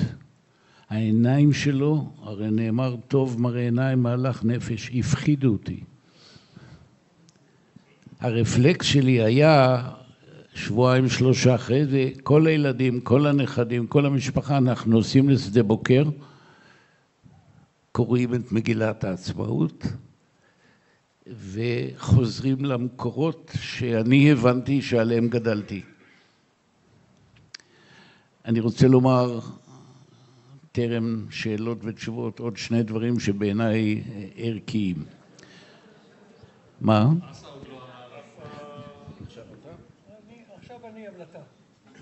לא, היא מסרה לי, שיקמה את הזה. זה כמו במרוץ שליחים, מעבירים את המקל, אני מתנצל. לא, לא, לא, דבר, דבר. בסדר, אז אני אחריך לא אדבר. הכל בסדר. מצאתי את עצמי בנאומים, אני בחרתי מדיום לדבר לביבי. ברור שהוא לא מקשיב, לא שומע, אבל דיברתי אליו. יוצאי התקשורת שלו בטח רשמו אותי ואני לא בדקתי איך הם משמיצים אחר כך. אבל אמרתי לו, ואני גם אשתף אתכם, סבא רבא שלי ממייסדי יסוד המעלה הוריש לנו, זה לא ידיעה אישית, אבל זה במשפחה מה שקיבלתי, שהוא אמר, נלחמתי ביסוד המעלה בממשלה עוינת, טורקית, ויכולתי לה. הם עזבו, אני פה. הסבא שלי, לפי המסופר, גם אני לא שמעתי את זה, אמר ביסוד המעלה, לחמתי נגד ממשלה עוינת בריטית, הם עזבו, אני פה, יכולתי לה. ואני בנאום אמרתי, שומו שמיים, אני צריך לספר להוריי שאני נלחם בממשלה עוינת יהודית בארץ ישראל. אנה הגענו? עכשיו, זה לא דבר קל, זה לא איזו אמירה רק אה, אה, פופוליסטית. אני אסיים בשני דברים שנראים לי חשובים בצד הערכי. הרי אנחנו עוסקים במיתוסים, לפעמים מזה שואבים גם את האתוס. טרומפלדור אמר או לא אמר, אני לא יודע. אני כל שנ... שנותיי מנסה להסביר, בין אם אמר בין אם לאו, לא טוב למות בעד ארצנו, טוב לחיות בעד ארצנו. אבל אנחנו ואלה שבאו אחרינו, ועכשיו ראינו עוד דוגמאות מופתיות, מוכנים גם למסור את נפשנו ברעיון הכללי. אחרון חביב, אלכסנדר זייד, קרוב אלייך. אליעזר שמאלי, אנשי בראשית. אני לא יודע מי קרא את הספר, אבל כילד זה היה חובה אצלנו בבית. ומה שמאוד משך את uh, תשומת ליבו של ילד בן עשר, ששרפו לו בפעם השנייה בשייח' אברק את החווה שלו, גם יודעים מי, גם יודעים מי הרג אותו, אבל אז ידעו, והוא מול פייגה אשתו, שהיא אומרת נעזוב, סופקת, זה תורה שבעל פה, אני לא יכול להוכיח שכך נאמר, אומר לה פייגה תוציא את הפרידה, מתחילים לחרוש עוד פעם. ואליעזר שמאלי כותב שאת התלם הראשון הוא נתנה, נתן לבנו גיורא זייד לעשות את התלם הראשון. אני אומר את זה לכולנו, עברנו משבר איום ונורא, עוד לא נסתיים, אבל נתגבר עליו.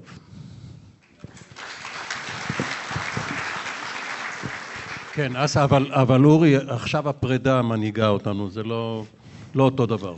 אוקיי, okay, אני, אני רוצה להגיד משהו על, על הנושא הזה של אה, בני ערובה חטופים ושבויים. אני אקדים לזה סיפור אה, קצר. אה, בזמן שגלעד שליט היה בידי החמאס, אז שר הביטחון אהוד ברק מינה ועדה בראשות שמגר ועמוס ירון האלוף במיל ואני היינו חברים בה והתבקשנו להגיש המלצות בעניין התהליכים, השיקולים והעקרונות שצריכים להנחות את מדינת ישראל כאשר היא מנהלת משא ומתן לפדות, לפדות במקרה הזה זה היה חייל מידי, מידי האויב. אנחנו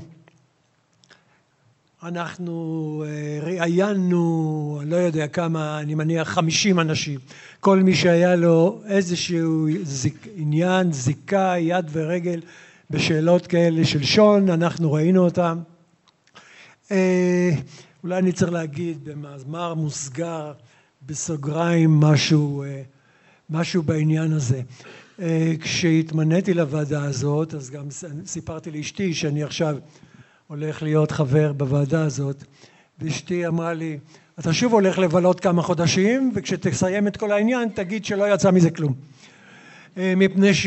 בשום ועדה שהייתי בה עד היום, והייתי בטח באיזה 15 ועדות כאלה, לא יצא ממנה כלום.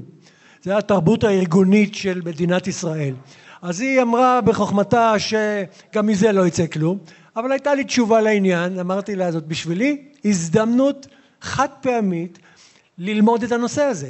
איפה אני אוכל לראיין את ראש המוסד וראש השב"כ והרמטכ"ל וראש אמ"ן ולשאול אותם שאלות ואת כל אלה שהיו שבויים וחזרו ואת כל המתאמים לא תהיה לי הזדמנות אחרת אז אני אז אני אה, הייתי חבר בוועדה אני לא מצטער על זה אני באמת למדתי את זה לפני לפני ולפנים כשסיימנו את עבודתנו וכתבנו דוח עם המלצות שמנו אותו על המדף חיכינו שגלעד שליט, שליט יחזור כדי שנוכל ללמוד עוד לקחים מן הסיבוב האחרון שבו הביאו את, את החייל הזה אה, הביתה בחזרה.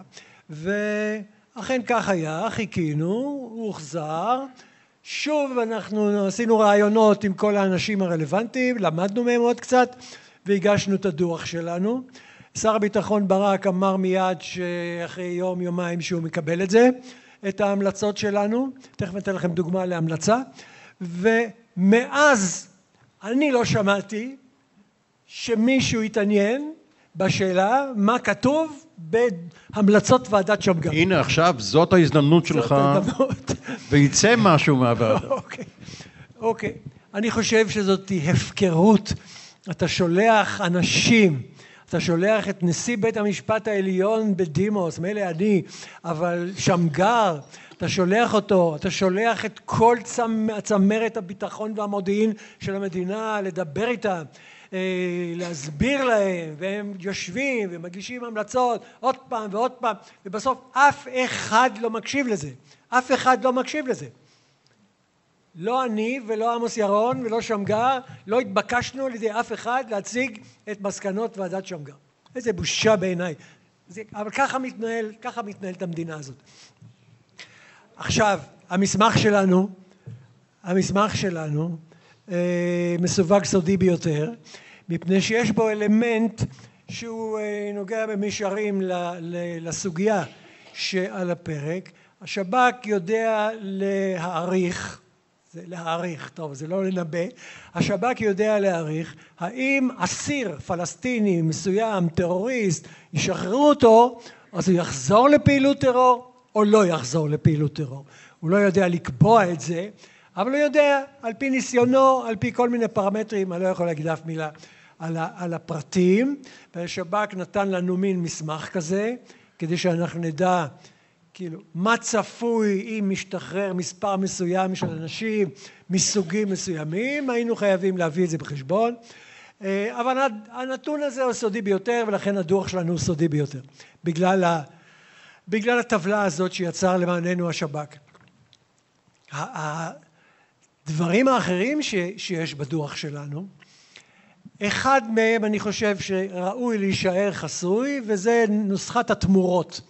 מה מדינת ישראל מוכנה לתת בשביל אה, חייל אחד או אזרח אחד או שלושה או ארבעה? עכשיו כשזה מאות זה סיפור אה, אחר אבל זה, זה קשור זה קשור לאותו סיפור. נוסחת התמורות אין סיבה שהאויב ידע מה נוסחת התמורות שלי אבל כל השאר לא היה צריך להיות. כל השאר לא היה צריך להיות סודי. הודלף למשל אני לא מדליף ממסמכים סודיים ביותר אבל הודלף לכן אני יכול לחזור על זה. אנחנו הצענו שכל העניין הזה יטופל על ידי שר הביטחון לא על ידי ראש, המ... על ידי ראש הממשלה. בזמן ששרון אה, היה ראש הממשלה בגלל הביטחון העצמי העצום ש... שהיה לו אולי כנראה גם ביטחון עצמי מוצדק אז הוא לקח את זה משר הביטחון וזה היה וזה טופל על ידי ראש הממשלה. אבל אה, לא בכל מקרה זה נכון. למשל במקרה הזה שלנו הנוכחי מול גלנט זה, זה אין שום סיבה שזה יהיה בידי הנוכחי ולא בידי גלנט. אה, אז אנחנו המלצנו שזה יהיה שזה יחזור לידי שר הביטחון. אנחנו הצענו ששר הביטחון ימנה מתאם קבוע הממשלה הזאת הנוכחית לא מינתה מתאם עד שהיא גילתה את גל הירש בנסיבות האיומות שלנו. לא מינתה מתאם. המתאם הקודם המתאם הקודם פרש ולא מינתה מתאם. כלומר לא היה אף אחד שקם בבוקר ושואל את עצמו את השאלה מה אני צריך לעשות בעניינים האלה? ואנחנו כתבנו במפורש יש פרשה אתה מטפל בתיאום. אין פרשה אתה עושה את התו"ל את תורות הלחימה אתה מפתח את הכוח אתה בונה את היכולת אתה מחזק את התיאום בין כל הוועדות. בכל ארגון יש ועדת שבויים ונעדרים. למוסד לשב"כ למשטרה לאמ"ן למשרד החוץ אתה, אתה מסדר את התיאום ביניהם אתה יש לך עבודה יש לך מה לעשות. אבל לא הוועדה הזאת כנראה שלא היה מישהו שמצא חן מספיק בעיני שרה כדי שימנו אותו למתאם. עד, עד שהגיע האסון ואז התברר ששרה אוהבת את גל הירש. תודה. אה, יש לנו זמן קצר. רגע, אמיר, בוא קח את המיקרופון. לא, קח אותו לשם. לפי כמות המצביעים, כנראה שזה היה מעניין. אה, תשאלו, שאני, תשאלו שאלות קצרצרות. מה שאני מבקש לשאול, שאלה זה משפט שיש בסוף סימן שאלה. לא מביעים אה, דעה, בסדר? בואי בואי לפה. כן. כולכם אה, מדברים על ממשלה שלא מתפקדת. האם מישהו יכול להגיד מה עושים עוד שבוע, עוד חודש, עוד חודשיים, בשביל שהממשלה הזאת לא תהיה? תודה. עוד? עוד? השאלה הראשונה שהופנתה אל שקמה ואין חולקים על זה שהממשלה הזאת לא צריכה להמשיך. השאלה היא הטיימינג. התפרסם בימים האחרונים שמשה רדמן רוצה לצאת עם המחאה כבר עכשיו. הייתי רוצה לשמוע התייחסות שלך ובעצם אה, המנהיגים האחרים שבתוך המחאה בעצם לא הרימו את הכפפה. תודה, תודה, אנחנו הכל ביחד, כן? מה האחריות של המנהיגים אה, הצבאיים מרמטכ"ל ומטה להגיד לא. מתי הם ייקחו על עצמם את הרשות להגיד את זה אני לא עושה ואם אתה לא, לא, לא, לא מסכים אני יכול להתפטר. למה גלנט לפני שישה חודשים יכל לדבר ולהגיד מה שהוא אמר ועכשיו משתפן? אני מבין, הוא פוליטיקאי. אבל למה רמטכ"ל אומר לא? אני לא עושה את זה. תודה. זהו. לא, שלושה יש כאן וזהו. אוקיי. אה, לא אה, כמובן שאתם כולכם הזדעזעתם כשחמאס פלש לישראל, אבל בנוסף למחבלים של חמאס היו גם אה, אזרחים שהם לא משויכים לחמאס שפלשו לישראל. והתמיכה בחמאס בקרב עזה, למרות המצב הנוראי שם, היא גבוהה, ואותו דבר גם מחמוד עבאס. והשאלה היא? השאלה היא, מה הסיכוי לשינוי בדעת הקהל של העזתים לגבי חמאס? זה לא, לא לערב הזה, זה בערב הבא, בבקשה. למחאה היה הישג אדיר כשהניפה דגל אחד, לשמור על מערכת המשפט. אתם לא חוששים שאם תניפו הרבה דגלים, יהיו הרבה הרבה פחות אנשים? תודה. ושני האחרונים? מה? גם אתה, אתה... אני רק מבקשת הערכה, האם המחיר ששולם עבור שליט בעסקת החלופין לא יהווה תקדים כיום לגבי החלפת השבויים? תודה. אה, לי יש שאלה קטנה, זה האם... לתוך המיקרופון. האם, אה, האם יהיו פעולות של המחאה אולי לצרף אנשים שהתנגדו למחאה הראשונית של הרפורמה, והאם זה משהו שאתם מתכוונים לעשות? לא, לא, טוב, אחרון. טוב, הוא איש שררה, אנחנו פוחדים ממנו, כן. השאלה שלי לשקמה, זה כבר נשאל לגבי אה, הכוונה של המחאה אם היא תיכנס לפוליטיקה. אז הבנו ערכים, מורה לאזרחות, תהליכים ארוכים, אינסופיים. אבל תכלס, אתם בטח מדברים על זה וחושבים על זה, האם אתם מתכוונים להיכנס לפוליטיקה? תודה. כי יש שם אנשים נהדרים. תודה רבה. עכשיו, אה, אסא, אורי ושקמה תסיים. נראה שרוב השאלות לשקמה, אז בסדר. ניתן לה זמן לחשוב. אם, אז מילים אחרונות מפורסמות. אני צריך להגיד משהו על uh, עסקת שליט. אני חושב שהקהל לא מבין אותה, ויש uh, דעות uh, בעייתיות בקשר אליה. שוחררו 1,027 אנשים. מתוך 1,027 אנשים האלה היו כ-700 אנשים שהם היו גנבים קטנים שעמדו להשתחרר בין כה וכה. אנחנו לא הבלטנו את העובדה הזאת והחמאס לא הבליט את העובדה הזאת מפני שכל אחד רצה, אנחנו רצינו להראות כמה הרבה אנחנו סובלים והם רצו להראות כמה הרבה הם הרוויחו ולכן המספר האמיתי של כאלה שנשקפת, נשקף מהם איזה שמץ של סכנה הוא לא היה מעל אלף אלא בסביבה של כמה מאות שגם זה לא עניין מבוטל לא עניין מבוטל. אבל זה לא סוף הסיפור תקשיבו קצת. אה, כשמשחררים אסירים בגלל הטבלה הזאת שאני הזכרתי של פילוח הסכנה שנשקפת מכל אחד מהם אז הגוף המשחרר, הגוף הממליץ על שחרור שבמקרה הזה זה, זה צה"ל והשב"כ מעורבים בזה הגוף הזה יודע להגיד ובזמן שליט הוא ידע להגיד את הדבר הבא. שלא תחשבו שאנחנו חיים בגן עדן שלא נשקפת לנו שום סכנה משום פלסטיני שרוצה לפגע יש סכנה כזאת כל הזמן. הם לא מפסיקים לנסות לפגע אף רגע. אבל בביטוי בסלנג של, של השב"כ אנחנו כיסחנו אותם בגובה הדשא. זאת אומרת יש אה, כאילו כל מיני זוחלים שלא רואים אותם כשמסתכלים על הדשא מגבוה ומרחוק. הם ישנם. הם קיימים.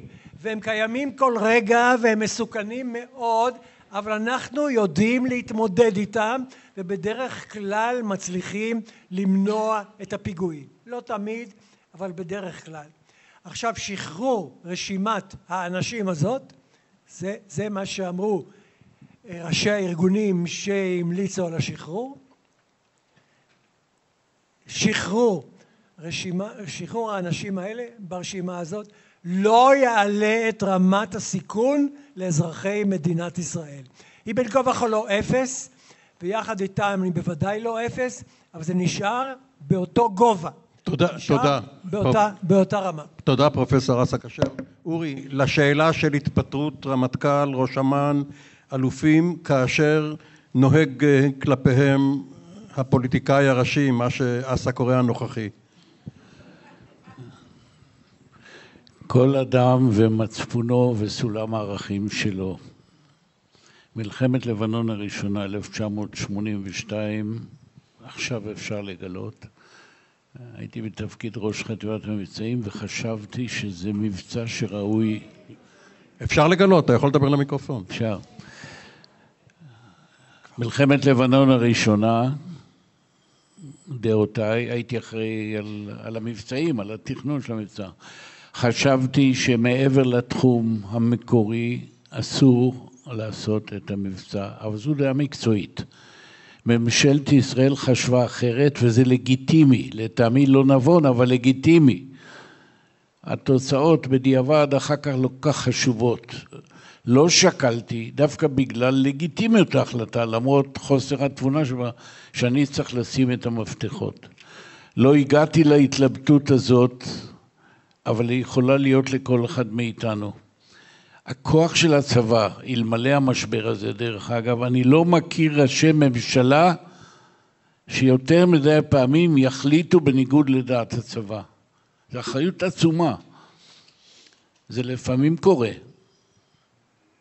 אבל לא יותר מדי פעמים. לכן כל אחד עם סולם הערכים שלו, אם הוא חושב שנעשה בו דבר שמצפונו לא יכול לחיות, יפשוט את מדיו וילך הביתה. אבל אם הוא לא מסכים בגלל שיקולים מקצועיים, שיתמודד עם זה. תודה. הוא אחראי על המערכת. אלוף במילואים אורי שגיא, תודה. פרופסור שקמה ברסלר, מילים אחרונות, תשובה לשאלות. קודם כל, בהמשך לדברים של אורי, אם שומעים מכאן ראשי מערכות הביטחון, זה נכון שכל אחד צריך להסתכל אה, מול המראה ועומד בסופו של דבר מול מצפונו, רק כשהוא עושה את זה הוא צריך לזכור בתוך איזה סביבה הוא נמצא. ולכן אחת ה, אחד הדברים שאנחנו צריכים לוודא שנתניהו תחילה. מה שיהיה, הראשון שצריך ללכת זה מי שאנחנו לא סומכים עליו, שאחר כך הוא ישים במקום האנשים עם סולם הערכים והמצפון והערכים הראויים, שלא ישים בתוכם אנשים ששוב אה, הם עושי דברו או רוצים בטובתו, ולכן נתניהו תחילה זה משהו שאנחנו נצטרך להשקיע בו הרבה מאמץ. וזה לא אומר, עוד הרבה אנשים יצטרכו ללכת, הרבה יצטרכו ללכת, אה, לא מקומי לשפוט, אבל אה, מוטיב אחד שיהיה חשוב, ובעיניי מעכשיו חשוב להגיד אותו, הרבה צריכים ללכת, נתניהו תחילה, בגלל שאחרת אנחנו מוצאים את עצמנו בלי שומרי סף גם במקומות נוספים. עכשיו, אה, רגע, רגע. לשאלת מחאה, אני רוצה להגיד, תראו, אנחנו נמצאים בימים לא צריכה להגיד. זאת אומרת, באים ונפגשים ואנחנו אה, ראינו למטה את, ה, את החמ"ל וכולי, הימים הם ימים כואבים, עצובים, קשים, ולפעמים ככה בשיחה יש איזה דקה של אסקפיזם, אבל זה, זה אסקפיזם ביחס למה שקורה אה, ברחוב, וצריך רגע לחזור לשם. ואם אמרתי, אם, אם ראינו פה, אה, כמו שהיטיב אולי אה, אה, אסא כשר לתאר קודם, משהו שהתהפך פה בסולם, בפירמידה של המדינה, מה שהמאבק שלנו הוא בא להפוך בעצם את הפירמידה, שמנו את הדגשים במקומות שהבנו, במקומות שיכולנו, אבל במובן הזה הערבות ההדדית שהיום המחאה מראה, הסולידריות עם כל העבודה למען המאבק הנוכחי, הסופר חשוב של המדינה, כי לכולנו ברור שהוא סופר חשוב, זה בעצם חלק מאותו דבר. המאבק שלנו על מדינה ש... כן מה טוב וכולי, וכן אה, לא רק ערכים, אלא באמת צדק, שוויון וכולי, עם כל אחד וה, והעומקים שהוא יודע לפרש את המונחים האלה. זה מה שקורה עכשיו, זה ביטוי של אותו דבר. הטוב הזה, המחנה הזה שנבנה, כל הדברים האלה הם חלק ממנו, וברגעים שונים הדגש יצטרך להיות מושם על דברים אחרים. אה, אני חושבת ש... ובסופו של דבר, שאלו אותי הרבה פעמים, אנשים באים אה, אחרי מנהיגים, לא. אנשים יצאנו לרחוב, כל אחד ואחד מאיתנו, כי הרגשנו בבטן או בראש שמשהו לא טוב קורה כאן. ולכן כל אחד, כמו שהוא מרגיש ברגע נתון. וההצטרפות תהיה עבור כל אחד מתי שנכון עבורו להצטרף. אף אחד מעולם לא חיכה לקריאה, אף אחד לא בא בגלל קריאה. זה עוזר כשקוראים, אבל באים כי מרגישים בבטן. אם מישהו מרגיש בבטן שעכשיו נכון לו לצעוק משהו מסוים, מצוין. מי שמרגיש שעכשיו נכון לו להיאבק כדי אה, לספק עוד אה, מנות חמות לחיילים, מצוין. מי שיכול את שניהם, מצוין. הדברים בסוף, כשזה מגיע ממקום נכון, בכזה מחנה שנבנה, זה יתכנס לתוך משפך שילך ובסוף. ה... אבל אנחנו ב, ב, במלחמה, זה קצת מוזר, זה מין איזה תקופת השעיה כזאת, יש לנו פה אירוע מאוד משמעותי עבור עתיד המדינה לנצח, ולכל דבר יש לו את ה... עבור כל אחד, לכל דבר יש את הזמן הנכון עבורו. על פוליטיקה עניתי, אני לא, התשובה לא השתנתה ממה שאמרתי קודם ביוזמתי, ולכן אני... תודה למשתתפים כאן. רגע. תודה לכם. יש כאן שניים, שלושה דורות, וטוב לראות שהדור של אסא ואורי יכול להעביר לדור של שקמה את השרביט. ערב טוב ולהתראות.